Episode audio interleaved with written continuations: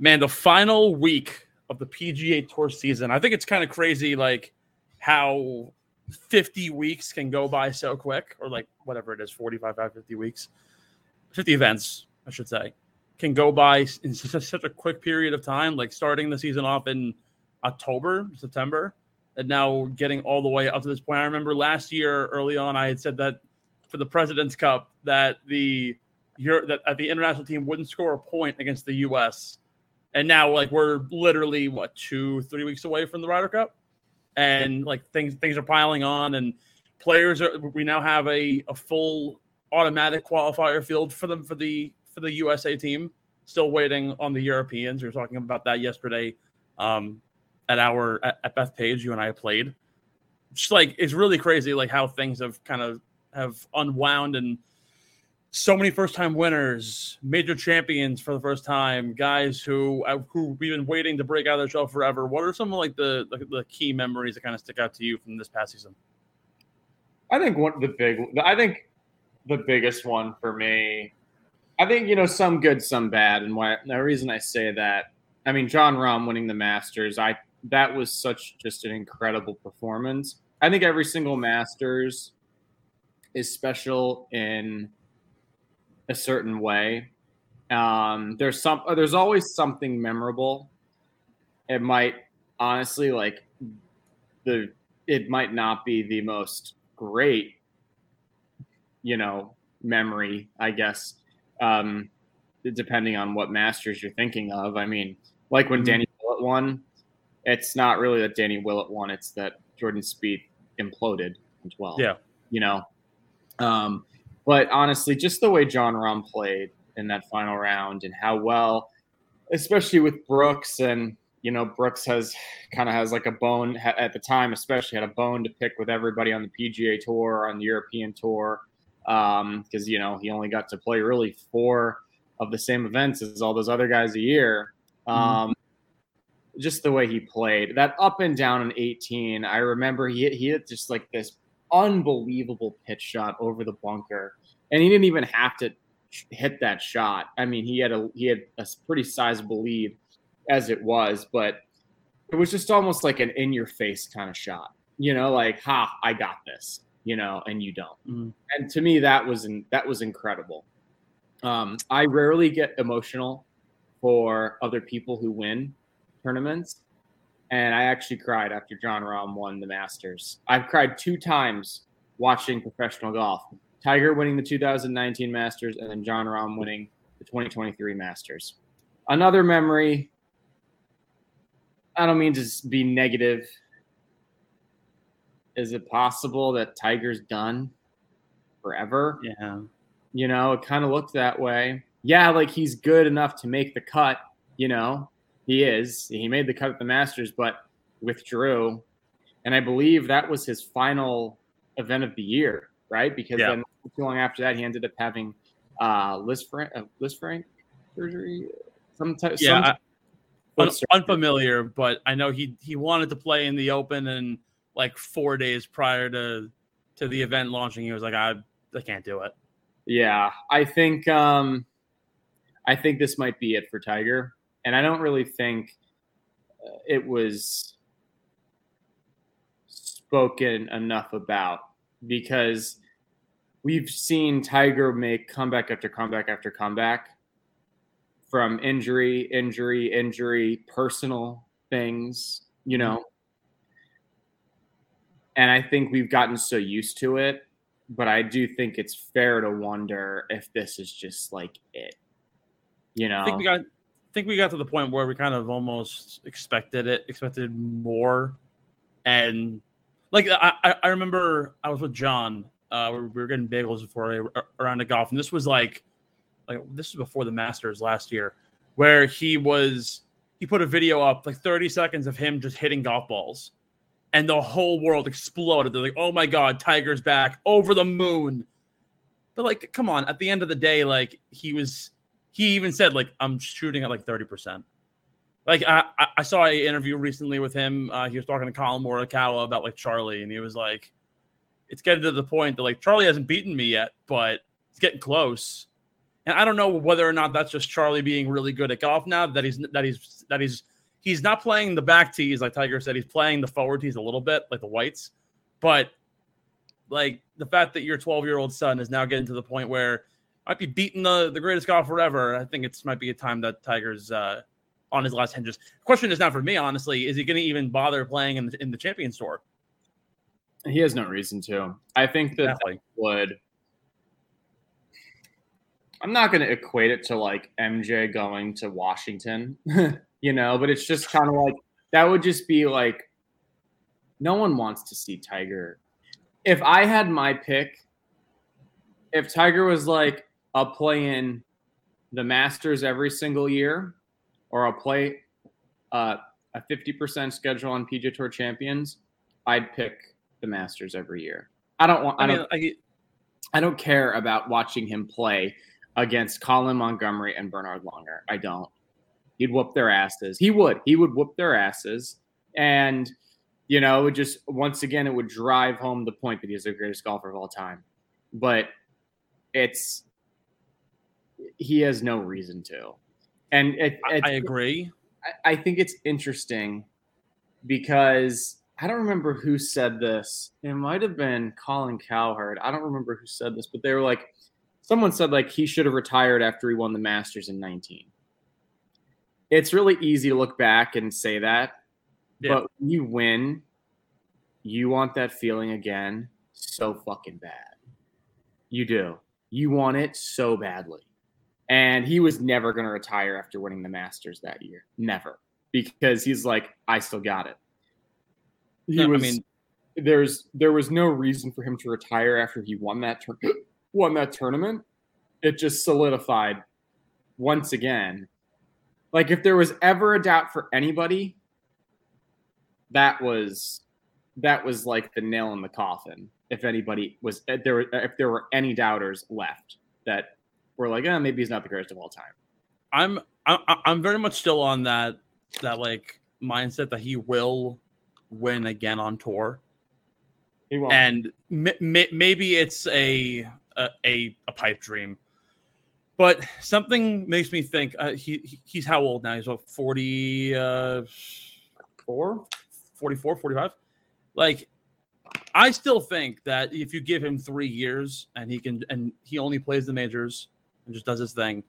I think just course knowledge and the ability to like get around is really the biggest thing, particularly at the Masters, considering obviously all all other courses change every year. But if you give him three years, because he's so competitive and he has that he has that like Kobe Bryant, Michael Jordan, like very few people possess the ability to be like to turn the switch on immediately.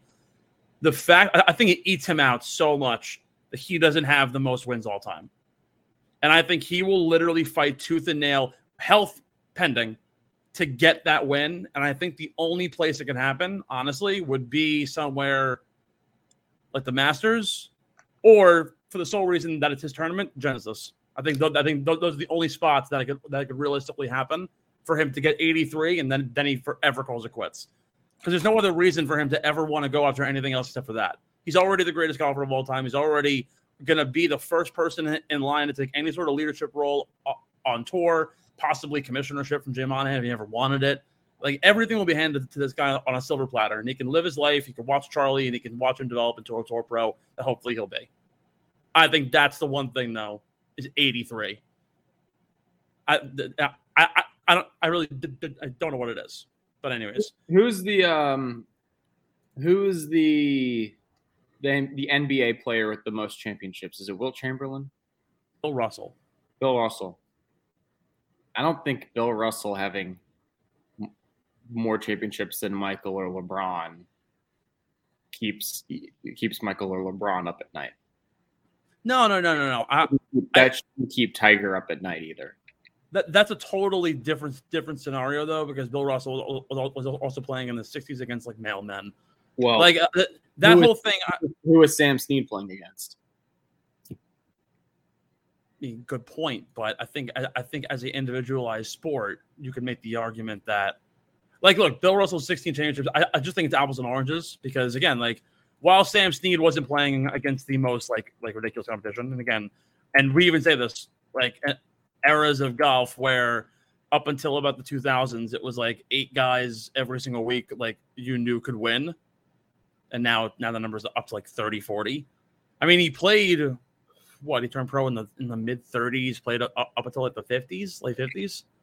So, I mean, it, what he had a little bit of Ben Hogan and Byron Nelson. I'm sure. I'm very sure, early Arnold Palmer, but yeah, and I'm sure there were comparable basketball players to those three guys.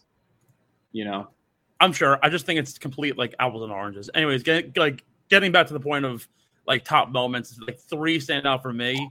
Uh, it's Rickie Fowler's win at the the Rocket Mortgage.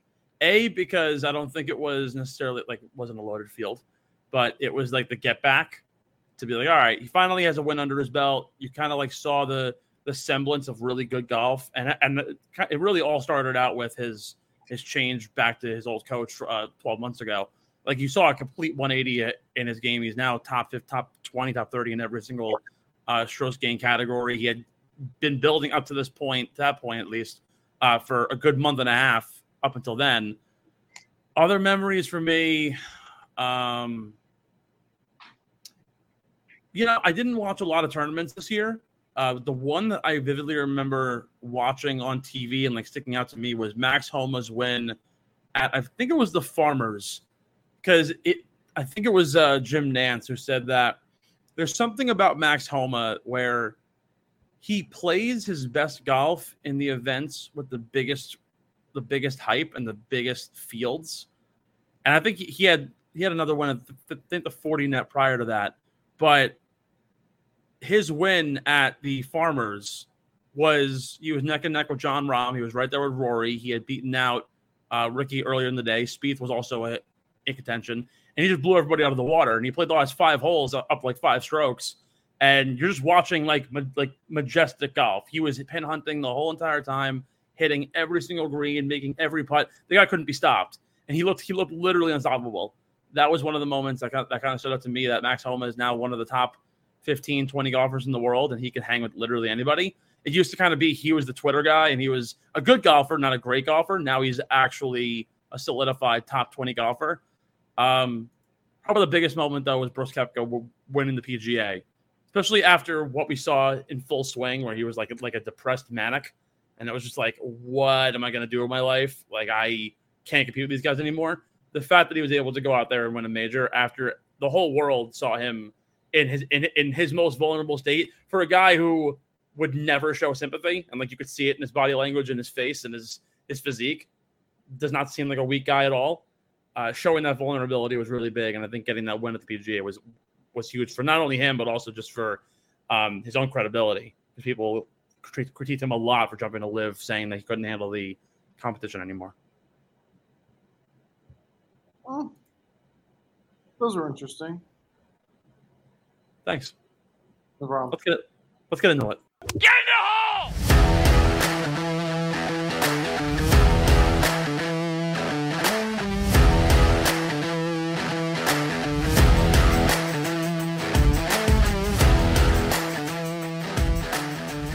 The final leg of the PGA Tour season comes to its apex, the Tour Championship this week at East Lake Country Club in East Atlanta. Ben Pirro, Steve McAvoy here on the Get in the Hole podcast brought to you by our friends over at Wasted Wedge. The new era in golf has arrived. Check them out, wastedwedge.com. The Shotsky turned golf club is now sweeping the nation. So get on the, the horse, pick up your Wasted Wedge before the summer runs out. Your best friend from the first hole to the 18th green. Check them out, wastedwedge.com. Remember, remember that name, folks, wastedwedge.com. Ben, we played golf yesterday. I'm, i was waiting for you to bring this up. I'm so excited. Yeah. I got to know a lot about you uh, yesterday, both as a individual on the golf course and your eating habits off the course. I've never seen someone like inhale a steak sandwich like you did. Okay, I'm interested actually uh, because I'm sure the audience is now interested. What did you learn about me? Everything. What did everything? Well, all right. Um, I mean, I'm not, I'm not going to get get into our personal discussions that we had, but like the, you're very calculated in the way you play golf. I told you that already, but okay. No, no, no. But like seeing it up close in person, like you're I was uh, where, where was I? I was on the left side of the fairway, and you were off. Uh, you were off to the right. It was like, like the second or third hole, and I remember you're like standing there, and just just like muttering to yourself. And I asked you afterwards. Uh, I go, uh, "What are you saying?" Goes, "Oh, I'm like like thinking thinking through what I'm gonna do." I talking to myself about my routine. I was like, "Oh, pretty interesting way to like go about things." I like I never thought about that from a a golfer's golfer's perspective. Of course, you weren't giving it your all. I know you weren't. You were. You said you had your uh, your C minus game out, which is why you only beat well, me by twenty seven strokes total. Well, I was I was giving it my all. It was just very difficult to focus when you play with two guys that didn't break hundred after like fourteen holes, and then you who got ninety eight. Hey, um, I shot a net. I shot a net eighty though. yeah, sure. No, I admittedly I didn't play that well, but I, uh, I you know I think just, and I'm not going to blame it on anything except for myself, but the greens at Bethpage are very hard for me to read, and I feel like I, at like your other like run of the mill like munis, I can get the pacing down pretty well, and there isn't a lot of break. I always underestimate the the break and the pace at Bethpage, and I was bitching every putt. Like I, I had no idea what I was doing on the greens, and it really did hurt my score a lot. Yeah, no, your putting was horrendous. Um, but uh, no. it's, it's, it's interesting that you said that, that you learned that about me, even though I definitely have said on this podcast before, like that I talk to myself during my routine. I'm I'm sure I've said that before. I'm you sure. also you also said a multitude multitude of other things that you were like, oh, I told you this in the past. I was like, oh, really? So clearly, yeah. I'm just forgetting things. Uh, but yeah, yeah, you're very calculated. Um, watching your warm up was very interesting. Um, we had only played once prior at Swamps on a par three. And oh, yeah, the day that you and John showed up an hour and a half late. Yeah, yeah, sure. Um, but I like I, I've never seen somebody, and I, I've only ever been to one PGA Tour event, so I, I haven't really been able to see it like like super up close. But to watch you just compress the golf ball is just so impressive because like the ball flight is just crazy. Um, but yeah, just like so, like very small takeaways that I'm going to now carry into my game and and slow down my game and think about things a certain way and warm warm up a certain way. I'm gonna pick me a little bit. Yeah, it's good. I like that. Yeah, no. So we played yesterday, and you know, Steven, Technically, I'm. You know, people people call BS on this. I'm my handicap index is 0.0 you know, that's also maybe because I don't really sh- post scores anymore because I don't have to. Yeah. Um, the head pro today was like, "That's crap. You're a plus two. And I ended up. I was supposed to give Steven 16 shots. I gave him 18 because I wanted to be somewhat competitive. And we played match play to make it more competitive. That way, if he made an eight and I made a three, he wasn't going to be down five. He was only down one. Exactly. I ended up winning four and two. I made six birdies and an eagle and shot even par. That's the worst part, honestly. No, the worst part is that you lost by 27 shots to me. That's the worst. I, part. I didn't. I didn't expect much less, honestly. And my my average score this year is a 93, so I went five over my my typical score. And even then, when you think about it, you would have then still beaten me by 22 strokes. So were you okay? Were you um were you nervous to play with me? Uh, no. It was uh, it was more so actually. I was just trying, at least in the beginning, I was almost trying too hard, and it was screw and it was screwing me up. Once I got about three or four holes in, I kind of relaxed a little bit, and you definitely saw it saw it more towards the back nine because I I three putted I think four of the first seven holes. And I usually don't three putt ever. Like like that the one part of my game that I am the most confident in and the absolute best at is my putting. And I basically two putt every single hole. Getting there is a different story. But at least when I'm on the green, I'm at least like serviceable enough that I can make it. I three putted way too much and it fucked me over so heavily. Think about it, like like right there, four four times I three putted. I think I might have putted three putted five or six times the whole day. That's six strokes that I could have gotten back, and I could have I could have very well shot shot 92 or 93. Yeah, I could tell when you were putting, like warming up when you were putting. I was like, oh, he's not gonna putt well today. I could just tell. I could. I yeah, just no, I, tell. I, Um, I, I honestly don't know what it was. I guess f- from the get go, I just wasn't really in a great headspace. No, you weren't. You know, I could definitely tell I was getting in your kitchen a little bit, and you know that's okay. You know, I mean, not everybody's as mentally as mentally tough as I am, but um, no, you did okay. You know, you did all right. Um, you know, you you nailed that tree though on number eight. I which- did. I Oh, uh, and I just I don't know if I said this to you or not. I because like I know like, at this point we're- we're eight holes in. I know your ball flight at this point. Like it starts left and it cuts to the right, and sometimes you overcut it. You rarely hit a left ball, and so I'm watching you set up, and I'm just like, "Oh, this thing's going in the fucking tree." I just knew it because the tree was right in front of you, and yeah. you had to like basically hit a right to left shot, which you don't have in the bag. And so I, I just like pulled out my phone because I was like, there's nothing funnier to me than when I hear a golf ball just blank. crack against a tree. Not like branches, just like pow. Like and it and you're like you hit the shot and you're like, where to go? And I was like, it's over there. Oh, it was so fun. I, I I knew it was not going anywhere. Hold on, Here- here. I want to try and try and get the uh get the sound here. Oh no, no, no. I, I want to post. Oh, just, just a, a plunk. It was so funny. And uh, the best part i- i- is your laugh afterwards.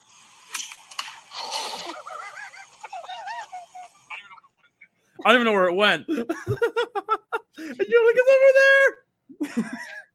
I You mean, had to watch. You had to have watched the video also like five times. I showed uh, everybody at the club today. Are you serious? Oh, I showed a lot of people. You're a dick.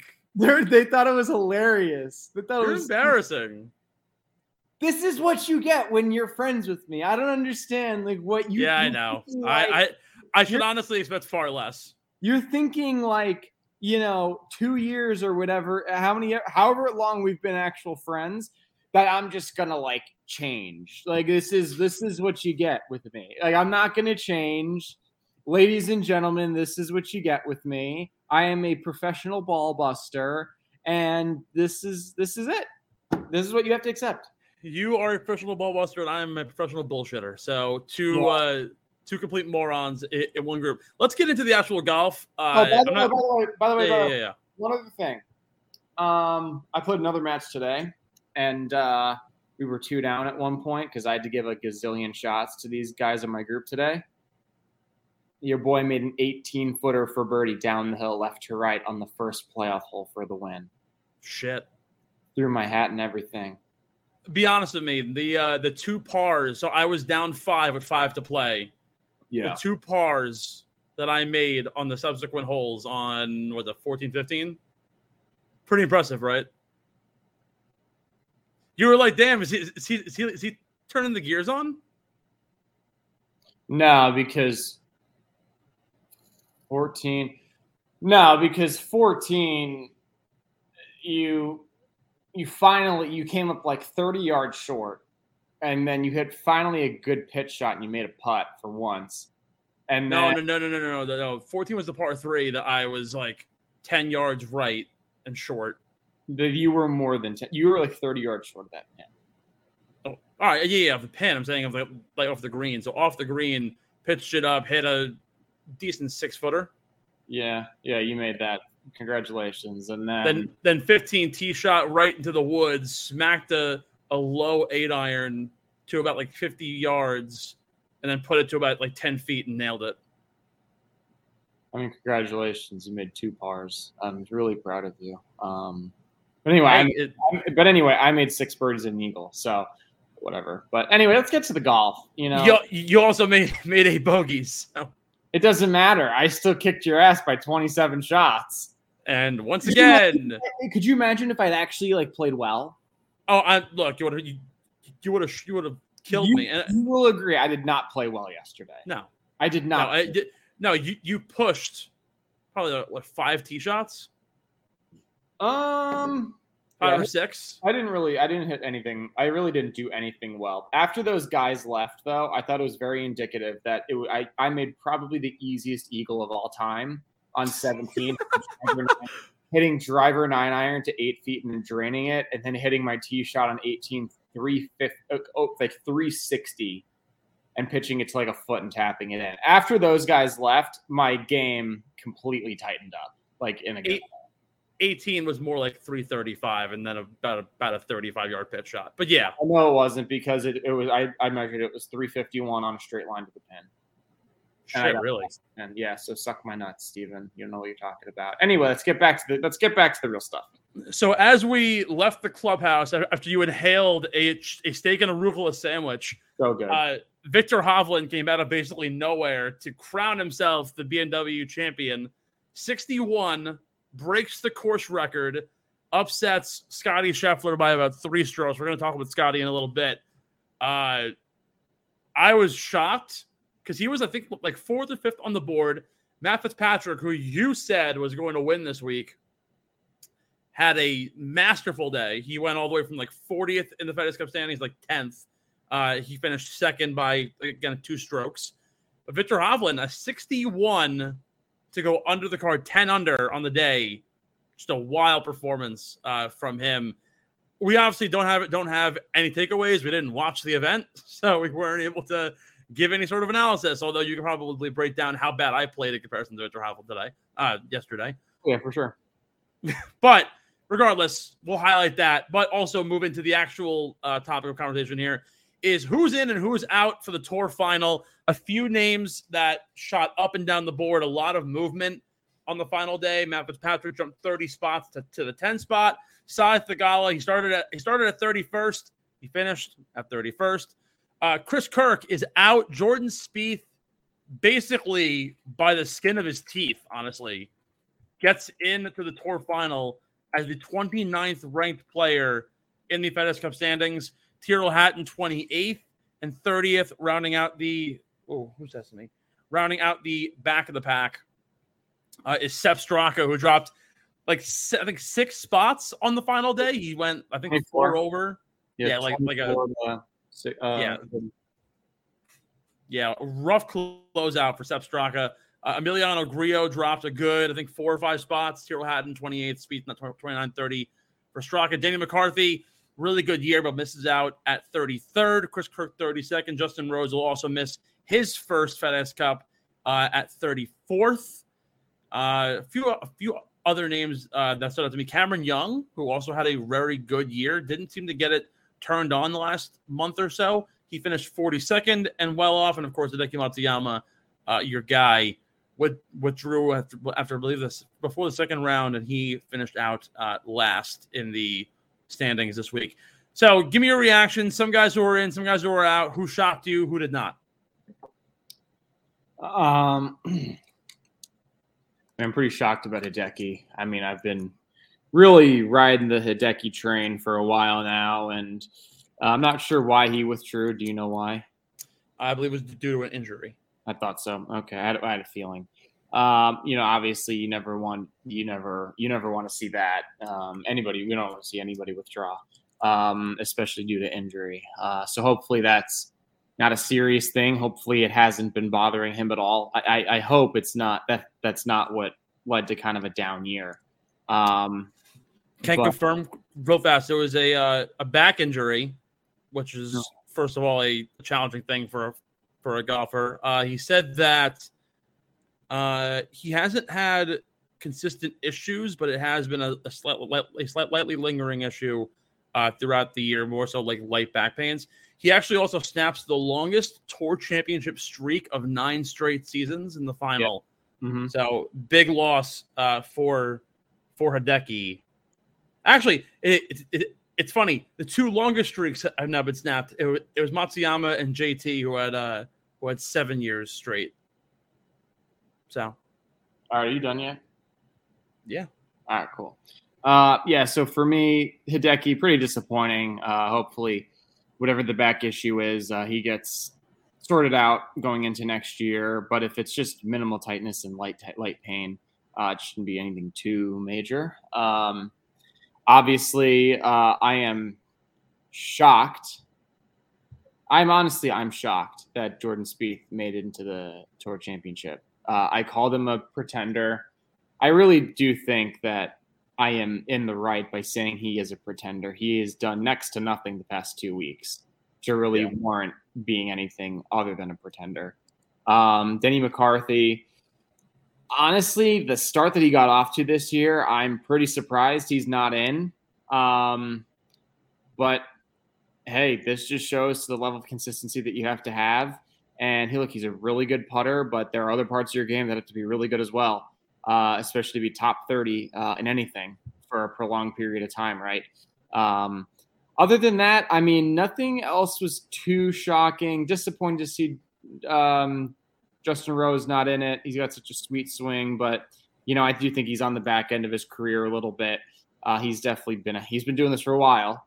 Um, and when you're that old and you have that many miles and that many golf swings, 34th, I believe, is what he finished, mm-hmm. is nothing to, you know, nothing to frown about or anything. I think, you know, obviously he's disappointed. Other than that, though, that's pretty much it. Um, I'm, I'm so happy Matt Fitzpatrick made it, though. I am so happy. I thought he was going to win, um, but unfortunately, he didn't. But hey, he's got another week. So one more week. I'm not going to jot it up to be a surprise because at the end of the day, like they are still top 50 offers in the world. But and to make the top 30, I think this is where kind of where, where where the surprise lies with the the talent pool that's in golf now. Clearly, like and and, and we're seeing it as we had mentioned. Um, there's 40 some odd guys every week who could win. The top 30 to make it in and of itself, and the guys who are just outside on the bubble are all very talented players. I am surprised though at the end of the day, th- without a win, Adam Schenk put up a quietly very strong year.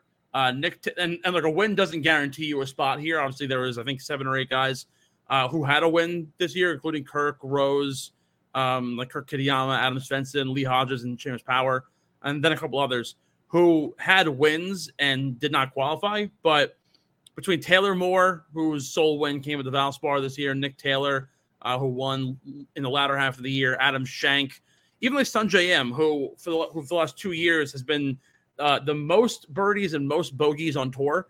Uh, he he manages to finish top twenty. A couple of guys who I was a little bit surprised about because you didn't you didn't hear much about them, particularly Adam Schenk, as somebody who had a good year, finished 23rd, finished ahead of guys like Collin Morikawa and Jason Day, even Sam Burns, and of course Jordan Spieth and without a win, without multiple uh, consistent back-to-back weeks in the top ten, still managed to sneak through the year with six top tens. He's 43rd right now in the OWGR. He had two runner-ups, which honestly, which when watching, I didn't even realize what like was there. 15 top 10 finishes uh, this in his career, uh, but and six of them coming this year. So pretty damn good performance uh, for Adam Schenk, the 31 year old somebody who I wasn't uh, expecting to have been so well off this year. Uh, with that being said, though, let's kind of dig into. We'll talk more about that kind of whole field uh, and get into the aggregate scoring and, and other things as we actually discuss on the other side the Tour Championship itself. But before we get into that good stuff, the Ryder Cup's officially set. We have six automatic qualifiers. There's six captains picks. We were talking about it uh, at lunch before we hit the course. That Xander Schauffele needed a, a solo ninth or better, and Max Homa needed a solo seventh or better in order for Brooks Koepka to get out of the top six. Lo and behold, it happened. So now Brooks Koepka sits at seventh in the U.S. Ryder Cup standings. We have our six guys Scottie Scheffler, Wyndham Clark, Brian Harman, Max Homa, Xander Schauffele, and Patrick Cantlay. We have six spots up for grabs. As of right now, who are you taking? is Brooks in? Are any other LIV guys in contention based on previous previous performances in the in Ryder Cups? What like where's your mind at right now? Okay, you want so you want my six that I would pick as captain's picks? Yeah. Okay. Um. Oh, look, I'm taking Brooks for sure.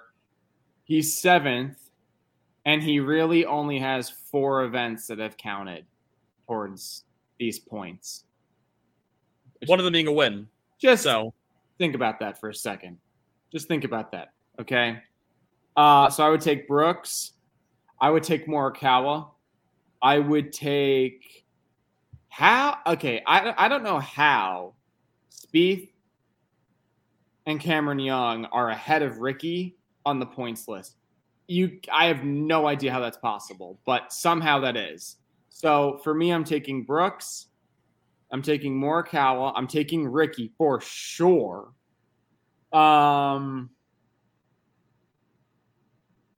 Ooh. I would take.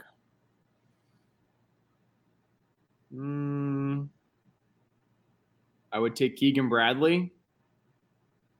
Wait, did I just say Keegan? No. No, I didn't. I said Brooks, Morikawa, Fowler, Keegan Bradley.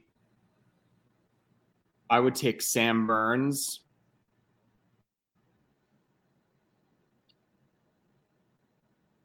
And I would have to go. I go with Denny McCarthy. I have a a very uh, interesting pull for my guys. So I'm 100% taking Brooks. And I would put Brooks honestly like on the top line with guys playing singles. Like you put you put Brooks against like a Rory or a Jon Rahm, I think it's a very competitive match. I am on the fence with what other LIV guys should get in. Obviously, we we we don't have the numbers because of the fact that they didn't um they didn't like qualify obviously PGA Tour events aside from the majors.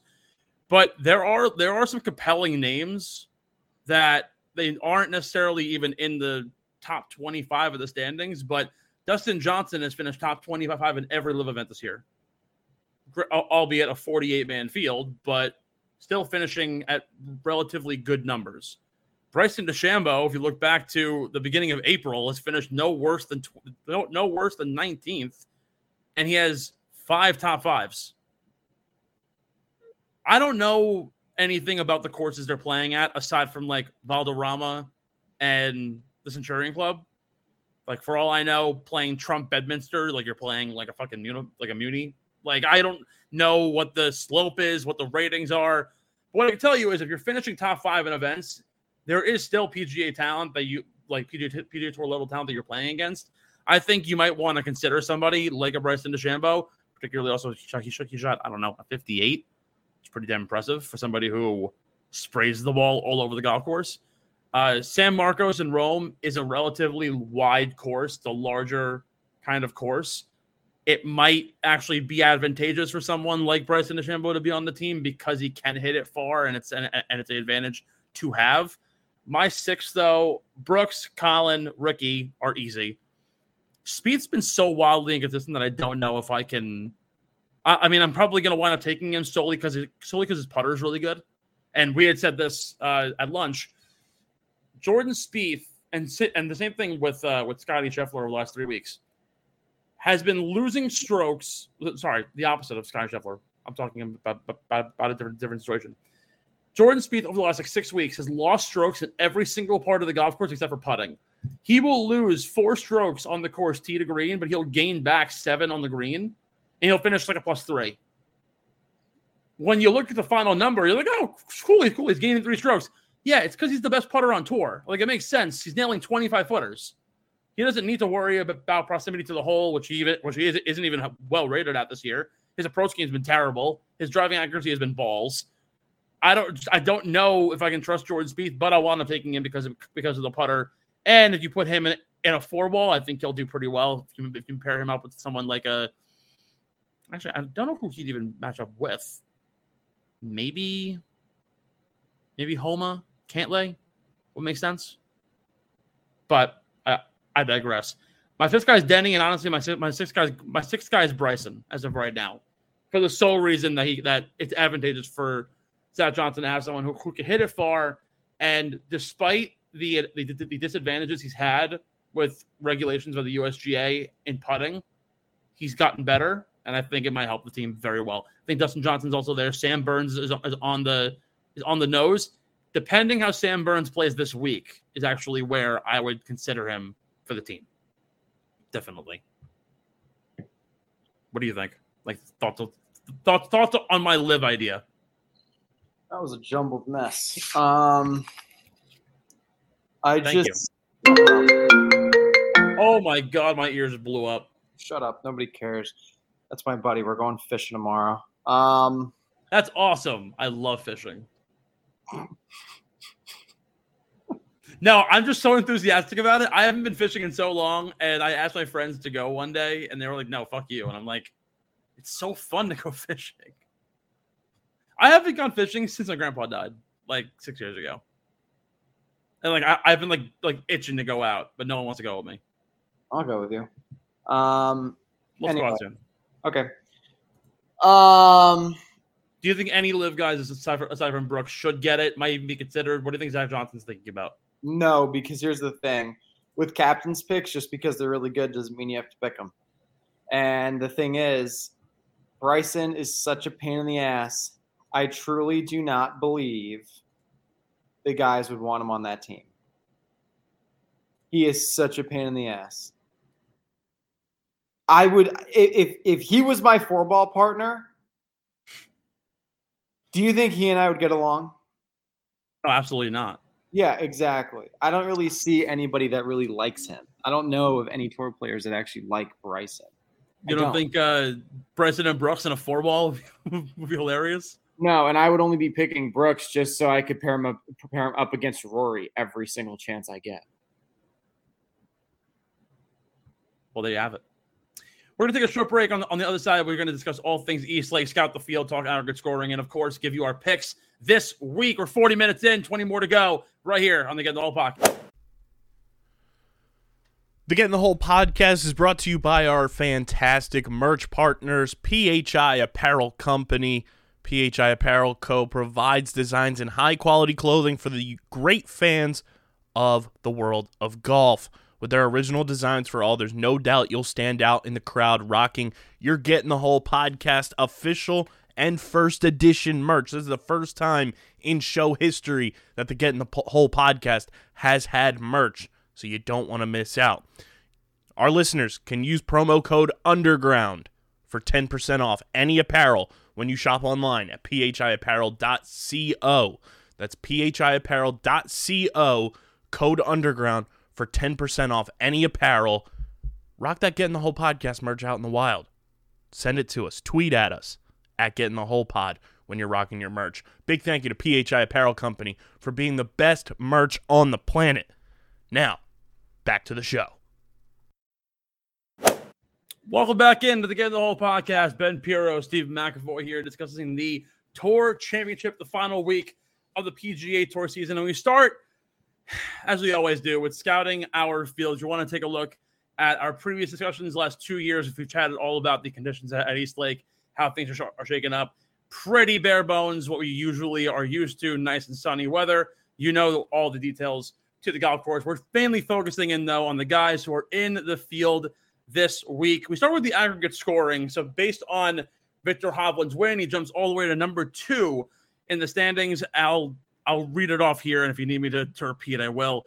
We'll start Scottie Scheffler. We'll start in the number one spot at 10 under the card. Viktor Hovland, eight under. Rory, seven. Rahm, six. Glover, five. And then grouped in the number seven through 10 ranked players at four under. That, that's Homa, Cantlay, Harman, Clark, and Fitzpatrick. At three under, we've got Fleetwood, Henley, Bradley, Fowler, and Schauffele. At two under, we have Tom Kim, Sungjae Im, Tony Finau, Corey Conners, and Siwoo Kim. And at one under, Taylor Moore, Nick Taylor, Adam Schenk, Collin Morikawa, and Jason Day. With Sam Burns, Grillo, Hatton, Spieth, and Straka, thir- 26 through 30, starting at a even par this week.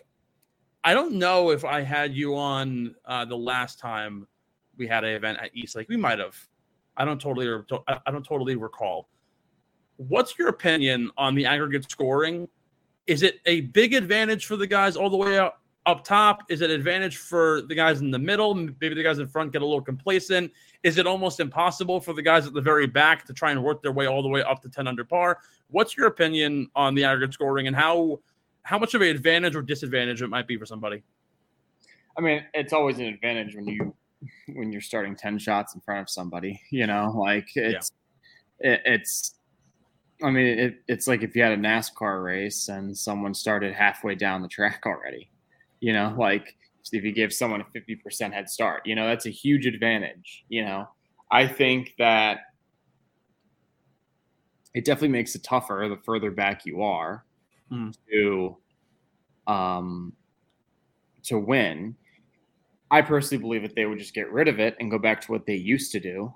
That's what I wish that they would do. Um, but uh, that's never going to happen at this point. I don't think guys at the front though would get complacent. You have what is it, fifteen million dollars up for grabs this week? Yeah. Is that what it is? Yeah. Uh, guys aren't going to be getting complacent. Um, it puts the guys that are behind them though in a ser- in ser- you know with really a serious issue, uh, which is why I, I believe you shouldn't get penalized for playing well all year, and that's exactly Yeah. what this is doing. So that's what I think. But not not to say that let's say like Lucas Glover at, at five under can't very well get to eight under par relatively quickly if Viktor Hovland falls off. Like like two, two a two or three stroke lead in golf is almost nothing of that when you kind of break it down.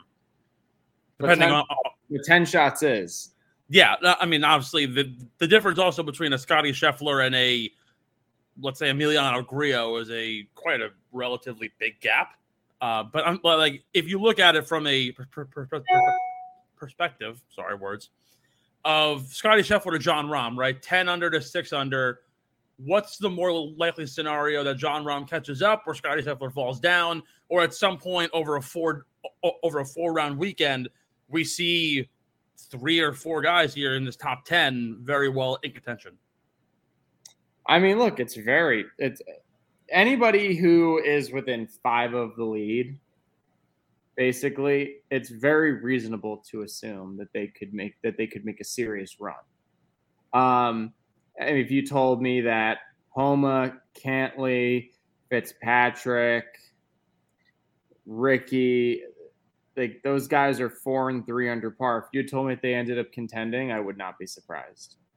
even like someone like Xander Schauffele, who, who, who's a three under, if you look at, at ju- just the odds, uh, and, and and of course we'll get more in, more into this as we go, but when you look at the odds board, like Schauffele and Cantlay, who are and, and even Max Homa for that matter, who are at four and three under par respectively, are higher up on the board than a Fitzpatrick or even a Brian Harman, a Lucas Glover, even Wyndham Clark. So these like guys who are ahead of them in the overall uh, category are claiming that they have a much better shot, probably because of their acumen and their ability to actually play this golf course. And someone, someone like Xander Schauffele has won here before and has won a uh, a title. Somebody who knows the golf course, obviously the ability to get the ability to have course knowledge and to work your way around the golf course, particularly uh, one designed by somebody um, by someone so famous and kind of in the sense that there are the, the idea of horses for courses and guys who play well in certain designs makes sense. So that's why Schauffele's higher up. But I think it's I think it's a compelling argument to ask like, can Lucas Glover get close despite the hot hand, or could somebody down at the two under range, maybe a Tom Kim, overtake him in the first two days? Seems Yeah. seems very likely. Out, seems like a very likely outcome. When you look at the overall uh, field itself, two names obviously stick out towards the very top. That's Scottie Scheffler and Rory McIlroy. I pointed this out, out to you at lunch. Again, talked a lot about uh, talked a lot at lunch. They both made a putting change. Uh, basically, polar opposite. Scottie Scheffler changed from a Scotty Cameron to a TaylorMade Spider. Rory, the absolute opposite. A total total 180 from what they've been doing for the last few years. Claimed that they wanted to shake things up. The putting numbers ha- haven't been all that great. You said that in times like this, why the hell would you change your putter? Uh, Mhm. For someone like Scottie Scheffler, who he missed nine putts between four and eight feet yesterday, which is a staggering number to think about. How you're in contention, you're in first place going into going into the day, and you wound up losing it by three because you can't make a four foot putt. Uh, do you think this is risky business for the for the both of them? And it's been the last two weeks, of course, but the third week, you said it take you said it would take you about two weeks to get used to a new putter. This third week, do you think they can figure it out and it's not a, a major risk for them? I uh, I mean maybe. I just I think it's just kind of crazy that they would choose to switch now. I mean, I feel like that's more of an off-season thing. I mean, they've had a good they've both had very good years to this point. I just think it's kind of crazy. Rory has a history of changing putters. I remember one year at the Travelers, he played with a different putter every single day, and he putted like shit every single day. Um, putting's confidence. It that's really what it is. You can have crappy you have, you can have a crappy setup, you can have a crappy stroke, you can have crappy alignment, and you can still make putts if you're confident. Okay, as long as you do the same thing every time, you can be very confident and make a lot of putts. I've done that before. Okay, these guys that are this is the most important part of the season, with the exception of the majors. I mean, it's they should have had this. This should be figured out by now. They should not have mm-hmm. changed. I think it's very risky. Ride it out. It's not the putter; it's the putty. Okay, I think that's generally as the saying. That's that's. I mean, seriously, that's generally how it goes. You know, I just I don't know. I think it's I don't agree with it. I don't. I think it was a dumb decision by both of them. I think it cost Scottie a win. Um, and I love Scottie, but I didn't love that decision. Yeah, no, I think it's a it's certainly a risk. I mean, they've they played relatively well uh, in terms of the BMW. Scottie went four under, one under, six under, five under. Uh, but again, that final day, you miss two. Could have made two more putts and could have very well won the whole thing. Uh, Rory did finish fourth, but like a relatively rough putting day uh, in rounds two and three, only a collective three under par. Um, a lot of bogeys from him, something that's a kind of been a a, a maiming uh, of him uh, at least over the last few years. He always makes plenty of birdies, but he always makes plenty of bogeys to boot. Uh, I think they're good. I, I think they'll, they'll, both be fine. They both finished in the top ten in, in, in each of the last two events, so uh, it shouldn't be a huge thing. I think at the end of the day, these guys know what they're looking for, and maybe a change from what, what's what's actually more interesting is the idea that that they're changing, and you can probably give more insight here. Scottie is changing from a blade to a mallet as opposed to Rory going from a mallet to a blade. Two very different kinds of putters. You might not think it as the average Joe on the surface, but mallet putter has a little bit more oomph to it because you're getting more weight behind it. The blade also gives you a little bit more. I don't know. Is the blade you could tow it or you could heel it and it, and it won't be as effective uh, it won't be as much of a a miss hit? Is that what it is or or, or am i thinking of the mallet? Um so basically here's the thing. With with a blade it, it depends on if it's counterbalanced or toe balanced okay? Yeah. so you can check that by you know you hold a putter on your finger the toe goes down, that means it's toe balanced. But face kind of stays up this way, that means it's more counterbalanced. A counterbalanced face, you want more of a straight back, straight through kind of stroke. That's uh, that's like your typical mallet, generally speaking. Okay, I'm sure that there are toe balanced mallets or whatever. Who knows? Maybe that's what they're using. But for argument's sake, if you're going to use a counterbalanced putter where the weight is evenly distributed, essentially, you want that's more of a straight back, straight through kind of stroke. When you have a toe balanced putter, so the toe is going to swing this way, right? It's going to open, close, open, close. You want a putter that goes, it's more of an arc, okay? Yep. Because that allows the putter to open and close, open and close. I swear to God, if my Snapchat happens goes off again, I'm going to throw my phone. Um, Popular man. Yeah, unfortunately. Um, so, but if you're going from a blade to a mallet or vice versa, your stroke is going is going to have to change a little bit. It exactly. So that's why I think it's such a bad idea. Uh, this is more of an end of the year kind of thing, or unless you've become the second coming of Lucas Glover and you absolutely suck at putting, then I would change it during season. But I don't think either of them have that issue. So, yeah. Yeah, no, exactly. We're going to take one final break. Gave a, gave a pretty good outline. Other side, stats you need to know this week for East Lake. And of course, our, our beer money picks. We'll be right back. Don't go anywhere, folks. Just a reminder, everybody the most effective and direct way to support the Get in the Hole podcast and Underground Sports Philadelphia is by getting your merch. That's right. Get your merch. PHI Apparel Company is our official merch provider, and they are providing our listeners with the most unique and unbelievable designs for the great fans of the sport of golf and for our Philadelphia brethren, the great fans of Philly as well. Again, the whole podcast merch is officially on their website, so you can go to the Underground Sports Philadelphia tab where all of our podcast merch is available, and that is the most effective and direct way to support everything we're doing here at Underground Sports Philadelphia and with the Getting the Hole podcast. So go to phiapparel.co, and when you go to checkout, use code UNDERGROUND for 10% off. That's how they know we sent you guys there, how they know you're coming from the Getting the Hole podcast from Underground Sports Philadelphia. Get your merch, phiapparel.co. Use code underground and you get 10% off any merch order from our friends at PHI Apparel Company. Now, let's get back into the Getting the Hole podcast. $18 million are on the line, the final half of the show here. Breaking down East Lake a little bit more in depth, and of course, giving you our picks in Beer Money, East Lake Golf Club, to give you a little bit of a uh, review here. 7,300 yards, par 70. Ben, a new kind of grass that I know nothing about. I'm curious if you have have you have any insight here. The course, uh, like I said, 7,300 yards. Eight of the 12 par fours playing over 440 yards. It is a big boy. Both par fours under 600 yards, so relatively gettable. Donald Ross uh, design, as well as updated by Robert Trent Jones. Uh, you know both their names quite well. Now the the grass here, Bermuda greens, two and a half inch Bermuda grass rough.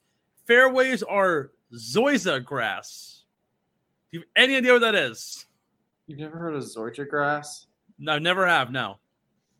I see plenty of bent Bermuda, Poa. Never heard of Zoysia grass. Oh my gosh, my grandparents uh, have uh, Zoysia grass in their yard. Um, There you Zoysia- go. yeah, so Zoysia grass, in my opinion, is the best grass to hit off of. Uh, the ball always, literally always sits up. People think bent grass is the best grass to hit off of. Nuh-uh. Zoysia is the best. You will literally never have a bad lie, and it's also nice. Not only is the ball set up, the grass is nice and it's nice and soft too. So the club cuts through it beautifully. Um, you literally will never get a, a bad lie in the fairway unless you hit somehow hit it into a divot. Um, so yes, it's fantastic. I played in it. First I ever played on Zoysia was in Arkansas, actually. Okay, interesting. Yeah. Now, like it, how, how for a golf course that is difficult in its undulations, it's very hilly. It's a relatively long golf course. Is this more of a? I mean, it's a clear advantage because the balls are going to be sitting up at, at all times, but it isn't necessarily a a If anything, it's a advantage for players. Correct? It wouldn't. It wouldn't lead to any sort of uh, disadvantages elsewhere, right? No, not at all. And just so you know, the course is long for you. Guys like me, that's not that long. Okay. Anyway. Hype yourself up, Ben. I know. Cut it out. I'm, I had a long day. I'm tired. So So have I, which is why I'm trying trying to round the show out a little bit faster than I usually do. Although I want to give it the uh, the tender love and care that it actually does deserve. With that being said, though, we're going to get into our beer money picks here, brought to you by our friends over at Kenwood Beer. The less less calories than a Bud Light, and honestly, a way a way better taste. Go check them out. KenwoodBeer.com. Find the candy tracker. You can find them at your local Whole Foods, and of course, you go to the pack, and you'll find Kenwood beer right on the shelf, brand new redesign, and of course, get in on the merchandise. They now have their their beer golf collection. Beautiful stuff. KenwoodBeer.com. Check them out. A little bit different. We usually do a top 20. Only 30 guys in the field this week. Your pick to finish outside of the top 20 this week. This is kind of like the guy, uh, I don't know if you know this, at West Point. If you graduate last in your class, you get a scholarship because it's so challenging to do to finish outside of the top 20, I feel like is a pretty hard thing when all 30 golfers are pretty damn talented. Who are you going to take, though, to finish outside of the top 20 this week? This is a hard one, man. Um, I'm gonna go with Brian Harman to finish outside the top 20. And I love me some Brian Harman. He's a Georgia boy. He's a he's a Georgia bulldog, local kid. I just don't see it for him this week. I don't. Um, he's gonna be. I'm like I'm looking.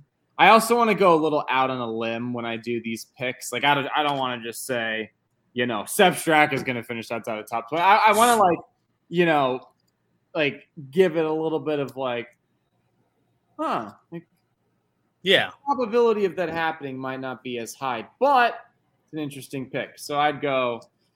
Um,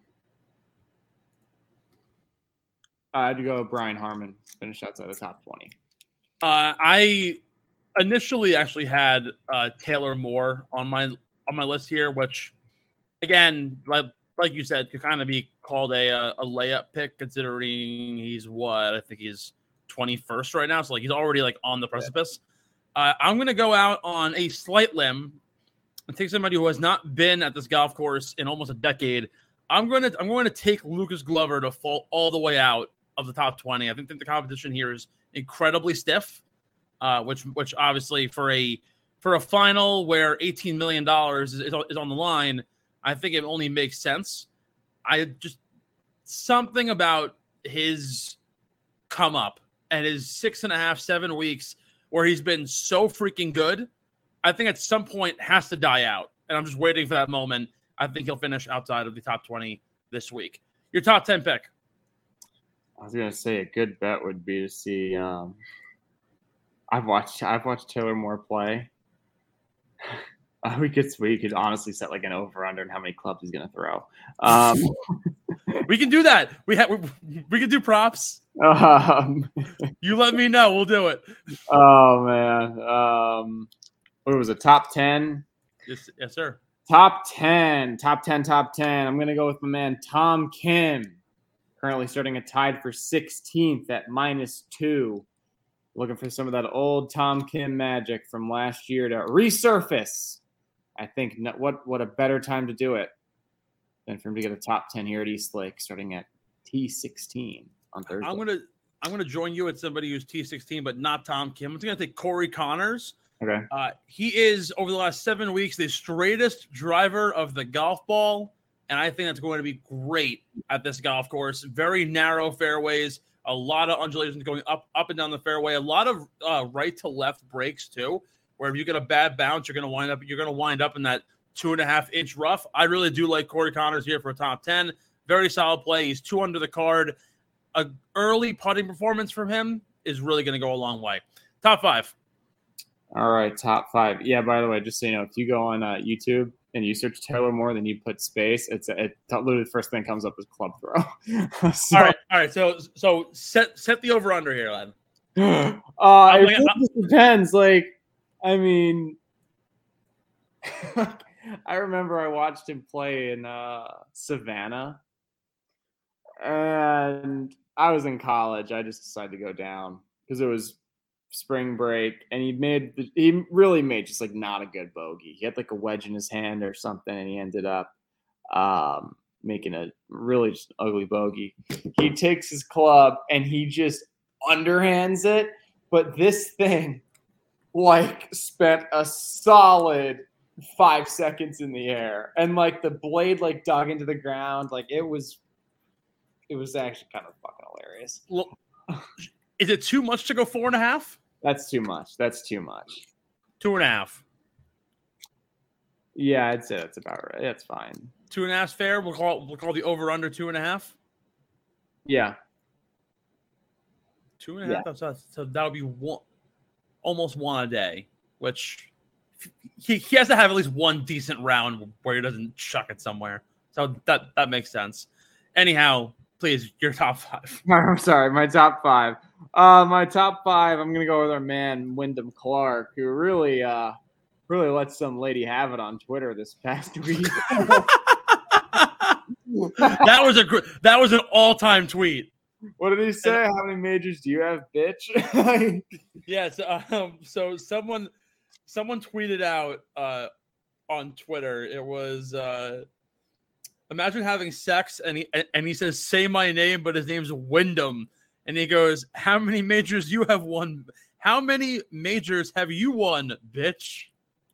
yeah, I'm gonna go with Wyndham Clark. He won on a big stage this year at LACC. Another big stage. That stupid chick on Twitter fired him up.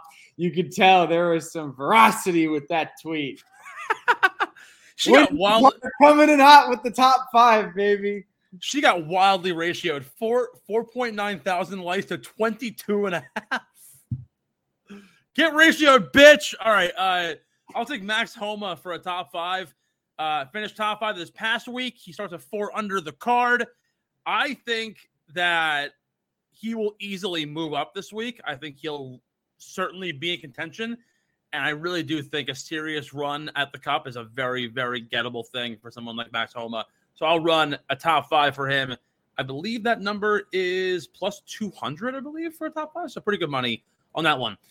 Your gimme pick this week. All right. My gimme pick, really uninspiring. Collin Morikawa finishes top 15, baby. Get it done.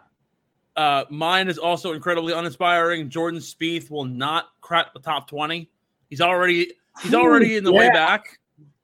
No, no, no. But let, like, look, he's already in the way back, and you only literally need two strokes to reach the top twenty. I still don't think he'll get there, even if guys like Nick Taylor and Adam Schenk and Sam Burns, Jason Day, even like a Tony Finau who who, who hasn't had a great last month or so, even if they fall back, I still don't think Jordan Spieth is going to get anywhere close to the top of this board. So I'm all out uh, on Jordan, particularly e- even just watching him this past week. I'm just uninspired uh, by his golf. Your winning pick, of course, in a 30 man field. I want to kind of get a little bit, bit of a, a few different ideas. Give me three guys with one, with your last name being your outright pick, but three guys you think have a really good shot this week. All right, guys that I think have a really good shot this week. I'm going to go with Rickie Fowler. Right? Well, one of them. Rickie Fowler. Uh, this is like this isn't just comeback player of the year. It's like the year of destiny. Okay. I think there's a chance that he could win this event. He's starting at what T11? Uh, yeah, T11. Yeah. So he's only seven back. Anybody can make up seven shots in four days, except for you. So I would Thanks. go. yeah, no problem.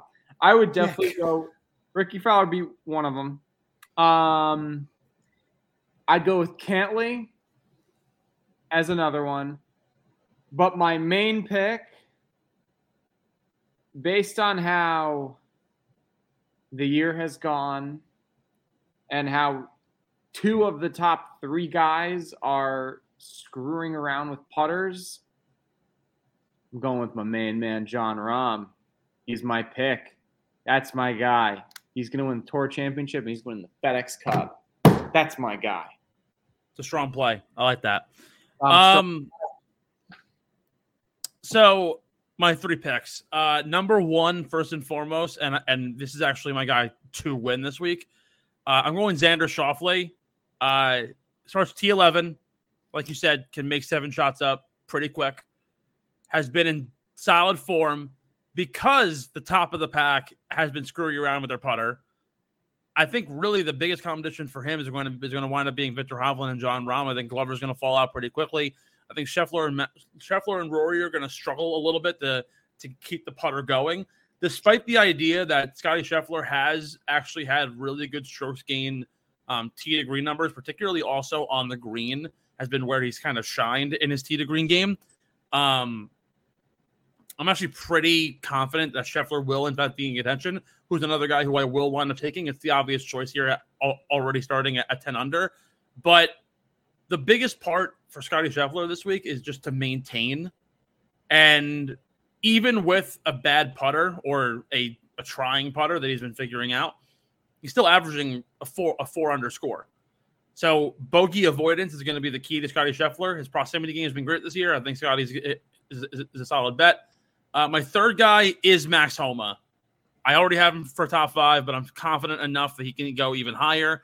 I think Cantlay is his biggest competition. That guys who are there at four under, but I just think Max Homa is just so legit, and this is going to be the the icing on the cake if he finishes really well going into the Ryder Cup. The the, the momentum just shooting up um, so high, but I think the the edge for Xander, going back to what I was saying, is he's won here before. He knows the course really well. He's played here for the last six years. There's something about course knowledge and the ability to get around to get around this property and do it well in scoring average that makes Xander so good. He's a scoring average of 67.2, which is the best out of anybody in this field with more than five appearances at East Lake. I think that's a really good number for Xander. He always manages to play well here, can make up seven shots in a hurry, and his strokes gained tee to green has been off the rails the last five weeks. So I love Xander uh, to win this week and take home yet another FedEx Cup title. And nice, nice little uh, eighteen million dollar check would not be uh, a bad, bad win either. Final thoughts, Ben.